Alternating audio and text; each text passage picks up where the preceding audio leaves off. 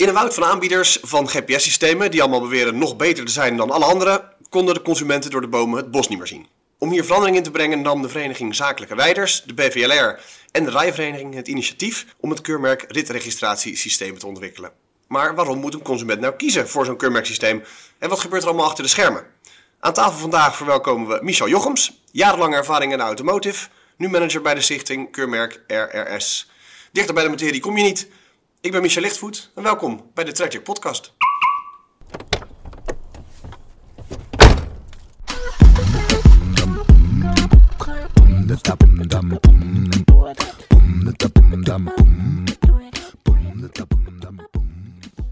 Michel, welkom bij de Tragic Podcast. Ja, dankjewel uh, Micha. Leuk om uh, hierbij te mogen zijn. Nou, ja, top. Leuk dat ik bij jullie op kantoor ook aan mag schuiven. En dat je de tijd hebt genomen om, uh, nou ja, om even mee te praten vandaag. We beginnen eigenlijk iedere aflevering met een drietal vragen om een klein beetje te weten, te weten wie je bent. En nou ja, vooral ook wat je in het verleden hebt gedaan. Want ik wil graag weten van je wat je eerste auto was, wat je inmiddels zelf rijdt en wat je eigenlijk ooit nog zou willen rijden. Ja, mijn, mijn, eerste auto was een Fiat Panda nog echt zo'n zo'n oud model. ik had hem ook al voordat ik mijn rijbewijs, voordat ik mijn rijbewijs had. Want ik wist hem ergens op de kop te kunnen tikken voor een mooie, voor een mooie, mooie prijs. En het, het, staat me nog goed bij, die auto die, die had een, het dashboard van die auto die, dat bestond uit een soort van hangmatje. En ik denk de mensen die nog een Fiat Panda van vroeger kennen, die weten dat wel. En in dat hangmatje dan had je, kon je daar nou, een, een luidsprekerboxje kon je daar nog tussen plaatsen. Maar meer was er ook niet echt mogelijk, want ja, uit meer bestond dat dashboard niet. dus dat zal ik, het is altijd mooi om over je eerste auto na te denken. Ja, dat zal ik ja, niet snel ja. vergeten. Mooi. Een hangmatje, ik ga dat toch eens opzoeken, want ik heb er niet echt een beeld bij, moet ik je, moet je bekennen. wat is het inmiddels geworden? Want het is niet meer die Panda, denk ik. Nee, dat klopt, dat klopt. Ik rij inmiddels elektrisch. Een Hyundai Kona. Mooi. En dat doe ik met name omdat ik het, überhaupt het hele elektrische verhaal ontzettend interessant vind. En nou, als, je, als je in deze business bezig bent, dan, dan wil je dat ook gewoon zelf ervaren. Om daar ja. ook echt zelf over mee te kunnen praten. Ja.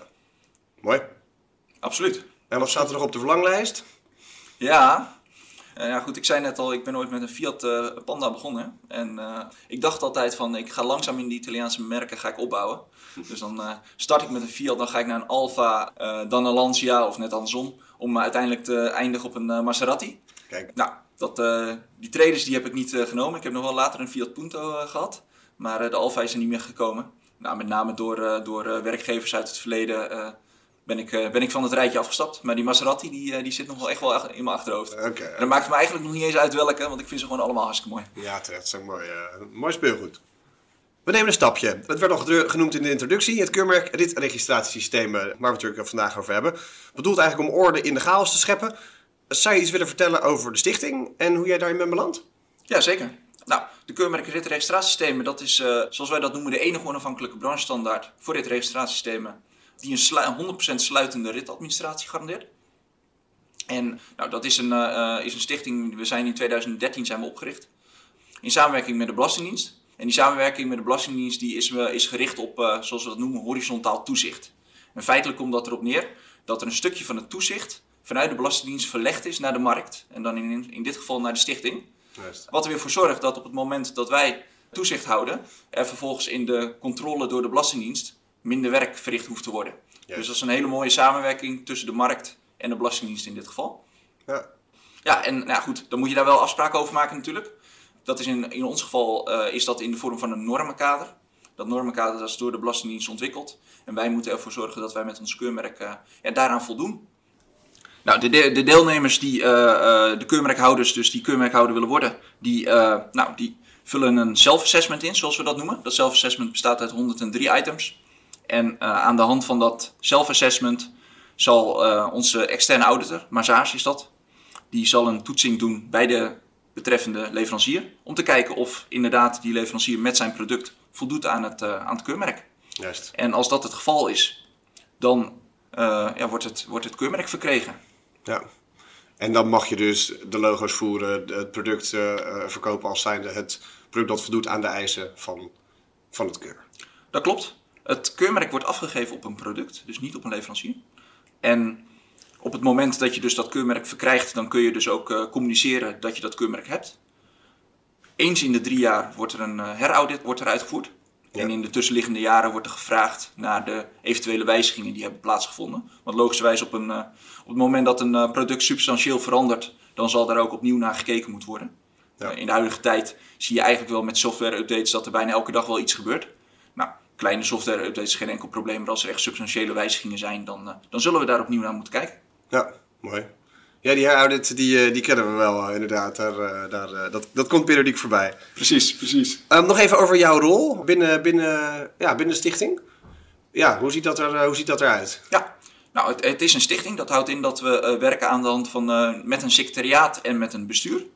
Ik ben dan zelf de manager van het secretariaat. En eigenlijk komt dat erop neer dat ik verantwoordelijk ben van de ja, het dagelijkse rijlen en zeilen van, eh, van de stichting. Ja. Dat doe ik samen met een collega. En wij leggen verantwoording af aan ons bestuur. Het keurmerk mag je als leverancier van GPS-systemen niet zomaar voeren. Je moet natuurlijk voldoen aan dat, dat normenkader dat je al, al noemde, maar misschien nog andere eisen. Waar moet je dan nog aan denken?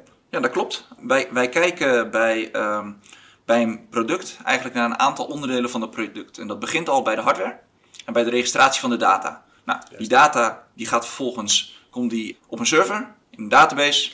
Er wordt gewerkt met applicaties. Hè? Je, je ziet steeds meer ook mobiele applicaties die leveranciers gebruiken om het voor, eh, ja, voor bereiders, voor klanten makkelijker te maken om met het eh, systeem te werken. Ja. En tegelijkertijd is vaak ook nog een webinterface. Waar je ook nog een aantal, eh, waar, nou, waar je ook mogelijkheden hebt om, om dingen aan te passen. Dus dat onderdeel hebben we erbij. En uite- uiteindelijk gaat het ook om die rapportage. Want een kenmerk van een ritregistratiesysteem voorzien van het keurmerk is dat er een uniforme rapportage uitkomt. Wij noemen dat de XAR, de XML Audit File Ritregistratiesystemen. En die file die is bij iedere, eigenlijk iedere leverancier die een keurmerksysteem heeft, is die file exact hetzelfde. En dat maakt het dus ook mo- mogelijk voor de Belastingdienst om die file op een hele eenvoudige manier te lezen en Ja. ja, te controleren. En die file is waarschijnlijk dusdanig beveiligd dat je daar als bestuurder ook niet in kunt rommelen. Ja, dat klopt. Sowieso is het zo dat elke eh, wijziging op de data die geregistreerd wordt vanuit het kastje in het voertuig, die, die wijziging die wordt, die wordt geregistreerd, maar die komt ook terug in die file. Dus op het moment dat je bijvoorbeeld een rit wijzigt van zakelijk naar privé, dan zie je dat die, eh, dat die wijziging heeft plaatsgevonden. Ja. Maar je ziet niet alleen dat die wijziging heeft plaatsgevonden, je, je kunt ook zien wanneer dat gebeurd is en door wie. Dus dat maakt het heel eenvoudig mogelijk om, om te zien of daar ja, gekke dingen in gebeuren. Ja. Ik had het er al eerder eventjes over. We hebben het over een eh, 100% sluitende ritadministratie. Nou, dat betekent dat de Belastingdienst van die sluitendheid, sluitendheid al uitgaat. Ja. Maar dan heb je nog steeds wel de keuzes van een privé of een zakelijke rit. Kijk, en het kan natuurlijk hartstikke goed zo zijn dat iemand op, eh, in het weekend een zakelijke rit maakt. Maar het zou ook natuurlijk best zo kunnen zijn dat iemand per ongeluk die rit als zakelijk heeft geclassificeerd. Wat eigenlijk een privérit zou moeten zijn. Nou, dat zijn nou net die zaken waar de Belastingdienst dan af en toe even naar kijkt. Ja. En daar heeft hij een vraag over stelt. Ja. Oké, duidelijk verhaal. Eh, als we kijken naar de actualiteit, want we hebben een hele hoop dingen gehoord. Eigenlijk in de afgelopen, afgelopen jaren. Betalen naar gebruik, pilot variabele bijtelling, rekeningrijden. Die komt volgens mij al, eh, staat voor mij al tien jaar eh, op de agenda. Ja, hoe zit het nou? Wat, heb je enig idee wat de waarheid eh, wordt? Nou, wat de waarheid wordt, dat is natuurlijk een lastige. We zien natuurlijk wel een aantal ontwikkelingen. hè. Eh, neem bijvoorbeeld het coalitieakkoord, eh, wat onlangs naar voren gekomen is, waarin gesproken wordt over betalen na gebruik vanaf 2030. Ja. Waarschijnlijk als een alternatief voor rekeningen, of voor, voor de wegenbelasting, moet ik zeggen. Kijk, in zijn algemeenheid rekeningrijden is een beladen onderwerp. Simpelweg omdat mensen niet gecontroleerd willen worden. Ja. Maar dat heeft denk ik ook, even los van het feit dat je, dat je het als mens primair niet prettig vindt om gecontroleerd te worden, heeft het ook te maken met een stukje vertrouwen, denk ik. En op het moment dat je eh, een vorm van betalen na gebruik, hè, wat, een, wat een soort van rekeningrijden is, het zijn eigenlijk allemaal grote benamingen voor, eh, nou, voor veel van hetzelfde. Ja. Uh, ja, als je duidelijk inzicht geeft in hoe er wordt omgegaan met je data, en daar ook nou, duidelijkheid, transparantie, dat zorgt in basis ook vervolgens voor vertrouwen, dan creëer je ook meer begrip en ook meer acceptatie. Ja. En uh, ik denk dat dat heel belangrijk is. Ja, als je het dan vervolgens hebt over vormen daarvan, ja, ik denk dat uh, zaken als uh, tolpoorten en dergelijke, waar nog wel eens over gesproken wordt, dat, dat, ja, dat, dat is echt niet meer nodig. Hè? We hebben het dan over infrastructuur. Als we nu kijken naar wat voertuigtelematica systemen kunnen doen, ofwel systemen die al af fabriek in auto's zitten, ofwel systemen die achteraf ingebouwd worden, die vaak rechtstreeks op het motormanagement systeem van de auto gekoppeld kunnen worden, ja, dan is er zoveel mogelijk. En dan, ja, dan moet je je echt afvragen of je nog wel in de infrastructuur uh, in het land aanpassing wil doen. Terwijl je met, met ja, die voertuigtelematica systemen, en dan hebben we het ook als vooral over zaken als smart mobility. Je kan daar zoveel mee doen. Dat, dat, dat biedt mogelijkheden. En als we dan weer eventjes kijken naar uh, bijvoorbeeld talen naar gebruik. Ja, dan hebben we denk ik ook wel de afgelopen twee jaar met uh, de pilot uh, variabele bijtelling. Die wij uitgevoerd hebben in samenwerking met Vereniging Zakelijke Rijders. Ja, hebben we kunnen laten zien dat er ontzettend veel mogelijk is. En dat het ook echt werkt. Ja. En dat je iemand kan, nou, kan laten afrekenen op basis van daadwerkelijk gebruik. Ja. In plaats van dat iemand op een bepaalde plek op een bepaald tijdstip is. Ja.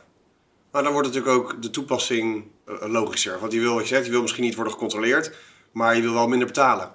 Dus... Ja, dat klopt. Neem bijvoorbeeld uh, dus die bijtelling. Het is natuurlijk, als je er gewoon over nadenkt, is het best gek dat je uh, afhankelijk van, van het voertuig en de netto catalogusprijs en het bijtellingspercentage wat op het voertuig van toepassing is, in combinatie met in welke loonheffingsschaal je zit, dat je een bepaald vast bedrag per maand betaalt voor het gebruik van die voertuig voor privédoeleinden. Terwijl je eigenlijk op dat moment nog geen kilometer gereden hebt privé met die auto. Ja. En dat dan vervolgens jijzelf 100 kilometer in een, in een maand privé rijdt, terwijl jouw buurman er 600 rijdt. Maar als jullie allebei dezelfde auto hebben, exact hetzelfde betalen. Ja. ja. Nou, dat kan anders, denken wij. Nou, en dat hebben wij met die, uh, met die pilot hebben we dat, hebben we dat ook uh, onderzocht. We hebben daar ook echt gekeken van is er effect waar te nemen op het moment dat je nog niet betaald hebt voor het privégebruik van je zakelijke auto? En dat je dus feitelijk nog dat geld in je broekzak hebt zitten, zodat je ook andere keuzes kan maken. Ja. Eh, je zou bijvoorbeeld de fiets kunnen pakken, je kan de trein pakken, je kan de bus pakken. Er zijn ontzettend veel mogelijkheden om je, ja, om je reis, uh, om je reis uh, af te leggen naar, naar de bestemming waar je naartoe wil. Ja, en dat is ook dus de rol eigenlijk die de stichting neemt. Dus het gaat natuurlijk veel meer dan puur die sticker die, die deelnemers krijgen, maar natuurlijk ook een, ja, zoals je schetst, eigenlijk het, het veld verkennen en kijken waar, uh, ja, waar het naartoe gaat. Ja, dat klopt. Uh, met ons keurmerk en met de ervaring die wij de afgelopen jaren uh, hebben opgedaan. Maar ook zeker met onze deelnemers, die echt wel een heel belangrijk deel van de automotive op dit onderwerp vertegenwoordigen. Kunnen wij ontzettend veel op dit onderwerp. En hebben wij gewoon een infrastructuur op, ingericht met ritregistratiesystemen, met het registreren van ritten, 100% sluitend. En ook nog eens geuniformiseerde data die daar dan vervolgens uitkomt. Op basis waarvan je volgens mij prima betalen naar gebruik kan inrichten. Mooi. Is dat dan ook de toekomst van de stichting of zit er meer in wat jullie willen bereiken? Voorheen is, was het zo dat ritregistratie, dat was, dat was echt een heel specifiek product. En wat je tegenwoordig ziet is dat ritregistratie een toepassing is binnen het veld van voertuigtelematica. Als je dan vervolgens kijkt naar ons keurmerk en waar wij op auditen, waar wij naar kijken, dan kijken wij uh, natuurlijk naar die auditfile, naar die XAR-file, waarin al die ritten terug moeten komen. Maar we kijken ook naar, ja, we, we kijken eigenlijk naar het hele proces vanaf die datageneratie tot aan dat die data in die file komt. En dan maakt het eigenlijk niet zo heel veel meer uit of het nou om ritregistratie gaat of om een ander soort toepassing. Wij beoordelen het hele proces met alle componenten die, daar, uh, die daarin naar voren komen. Ja. Dus ja, wij, wij richten ons op, ons op ritregistratie. Maar wij zien ook wel een, wij zien de toekomst ook echt wel richting voertuigtelematica systemen in de breedte. Waarbij de toepassing misschien ja, veel breder kan of Ja. aanvullend kan zijn. Ja, mooi. Dat klopt. Een vraag die er een beetje los van staat. We hebben het over die deelnemers. Deelnemers krijgen dat, krijgen dat keur. Die moeten voldoen aan het normenkader. Je hebt het genoemd over hardware, over die audit. Hoe zit het met het onderscheidend vermogen van die deelnemers? Is er nog genoeg ruimte voor creativiteit als, eh, als organisatie? Ja, dat is, dat is een uh, goede en terechte vraag. Het antwoord wat ik daarop kan geven is ja. Waarom? De manier hoe je uh, met een keurmerk omgaat kan verschillen. En wat wij doen, en dat is een beetje technisch, maar wij werken aan de hand van de principle-based methode. En wat we daarmee feitelijk zeggen is dat wij niet een partij opleggen om iets op een bepaalde manier te doen, maar wij vragen hoe een partij ervoor zorgt dat iets geborgd is. Neem bijvoorbeeld als voorbeeld uh, bewaartermijnen. Nou, de fiscale bewaartermijn is 7 jaar. Dus dat houdt in dat een uh, bereider zijn ritadministratie 7 jaar moet, uh, moet bewaren. Ja. Nou, als leverancier kun je dat op verschillende manieren doen. Je kan ervoor zorgen dat je die zeven jaar beschikbaar houdt direct in het systeem voor die bereider. Dat is optie 1. Maar je kan ook zeggen van, ik hou de eerste twee of drie jaar in het systeem direct beschikbaar voor die bereider. En ik zorg ervoor dat op het moment dat er een jaar, ja, we noemen dat, er een soort van afvalt uh, in het systeem, dat de bereider een seintje krijgt van, hé, hey, let even op, uh, er valt een jaar valt er uit het systeem. Zorg ervoor dat je je data downloadt en dat je die data tot je neemt, zodat je netjes kan voldoen aan die zeven jaar. Ja. Dus dat zijn twee manieren om aan dit specifieke item te voldoen. Ja. En nou, dit is een voorbeeldje, maar als je dat met heel veel van dit soort items hebt, ja, dan, dan kun je eigenlijk nog ontzettend veel ja, verschillende, dan heb je nog steeds ontzettend veel verschillende keuzes in hoe je je product naar voren brengt. Ja, ja dus dat, uh, daar is genoeg bandbreedte. Uh, ja, zeker. Ja. ja, dat is het. Hè. Wij, vragen echt om ja, de maatregelen om iets te borgen. Ja, oké. Waar ik toch nog benieuwd ook naar ben, en dat is even los van het keurmerk, maar gewoon jouw, jouw mening als expert in het, in het veld. Wat is nou die toekomst van, van mobiliteit? Ja, misschien de brede zin van het woord. Ja, nou ja, mobiliteit is ontzettend aan verandering onderhevig natuurlijk. Uh, neem alleen al uh, de auto zelf. Hè. Uh, als je kijkt, uh, voorheen diesel, benzine, nu elektrisch, waterstof. Ook daar kunnen we eeuwige discussies over voeren wat, wat de toekomst wordt, hè, elektrisch of waterstof. Yeah. Kijk, mobiliteit zal blijven. En wat je ziet is dat we met z'n allen proberen om mobiliteit nog beter op elkaar aan te laten sluiten. Zodat mensen meer de keuze krijgen om, ja, om verschillende vormen van vervoer aan elkaar aan te sluiten om van A naar B te komen. En ik denk dat we daar, dat dat de komende periode echt wel verder ontwikkeld wordt. Nou, we hebben te maken met, nou, ik, ik noem het al even, smart mobility en connectivity natuurlijk. Dus op het moment dat voertuigen nog meer weten te ja, communiceren met, met de buitenwereld, ja, dan kun je daar ook ontzettend veel in doorontwikkelen. Ja. Zowel uh, tussen auto's onderling als wel met uh, zaken als stoplichten, de voorbeelden heb je al, uh, als met heel, hele infrastructuur. Ja. Zodat we ja, in, de, in die categorieën van autonoom rijden steeds weer een stapje verder opschuiven. Ja. En dat zal een combinatie zijn, want de infrastructuur heb je niet van vandaag op morgen veranderd. En voertuigen, die, nou, voertuigen hebben ook een economische levensduur. En het is ook niet zo dat je morgen ineens het hele volledige wagenpark in Nederland vernieuwd hebt. Dus dat zal stapje voor stapje moeten zijn. En ik denk dat we daar vanuit de verschillende disciplines uh, ja, vooral in moeten samenwerken met elkaar. Ja. Dus de toekomst uh, is uh, zelfrijdend, die stoplichten gaan aan wanneer ik eraan kom en, en iedereen uh, voertuigen praten met elkaar. Is dat wat ja, je... ja, en, ja, en eigenlijk gebeurt dat al. Hè? Dus zowel de business als waar jij in zit, als, als die we natuurlijk vanuit het keurmerk vertegenwoordigen. Ja, dat is, volgens mij zitten we daar heel goed op dit moment. Ja, nou ja, mooi. Dat is een een, een, een, mooi toekomstbeeld, denk ik. En ik wil ook eigenlijk met deze woorden eigenlijk gaan afronden. Of is er nog iets dat je wil benoemen waar we het niet over hebben gehad? Nou, ik, ik wil vooral nog gewoon even benadrukken uh, de kwaliteit van een keurmerksysteem. En, maar ook hoe een leverancier, wat een leverancier allemaal doet om ook voor een keurmerk in aanmerking te komen. En daar wil ik jullie ook gewoon een compliment geven als TrackJack zijnde. Want systemen die, die het keurmerk verkrijgen, die, zijn gewoon die zitten ontzettend goed in elkaar. En die zijn heel robuust. Maar daar, daar wordt ook hard aan gewerkt. Leveranciers moeten ook echt wel wat doen om voor dat keurmerk in aanmerking te komen. Nou, daar weten jullie alles van. Ja. Dat is een compliment waard. Want uh, nou, daarmee maken we toch ja, een verschil in, uh, in Nederland. En uh, zorgen we er ook weer voor dat we met, met ritregistratiesystemen, mogelijk ook in de toekomst als het gaat om betalen naar gebruik, ja, een belangrijke rol kunnen spelen. Ja, Mooi. Dat is een compliment dat, dat ik vanuit Traject, maar eigenlijk ook vanuit alle andere deelnemers zal nemen. En inderdaad, dat kost, dat kost tijd en moeite, maar dat is denk ik wel waard. Michel, ik wil je heel erg gaan bedanken eigenlijk voor je tijd. Maar natuurlijk ook weer de, de inzichten in keurmerk, ja, waarom je er dus eigenlijk voor moet kiezen, wat je eraan hebt. Mochten er vragen zijn, hoe kunnen we jou of, of het keurmerk online vinden? Ja, we hebben een website, dat is www.skrrs.nl. En daar, uh, nou, daar vind je alles over het keurmerk. Daar vind je ook uh, contactformulier. En uh, anders ben ik uiteraard op LinkedIn beschikbaar via Michel Jochems. Duidelijk. Perfect. nou, nogmaals bedankt dat je wilde aansluiten in jullie eigen huis voor, voor, deze, voor deze opname uiteraard. Zeker tot ziens. bedankt ook voor het luisteren. En hopelijk tot de volgende Traject podcast. da da bum dum Boom! Boom! da da bum dum Boom! Boom! da da bum dum Boom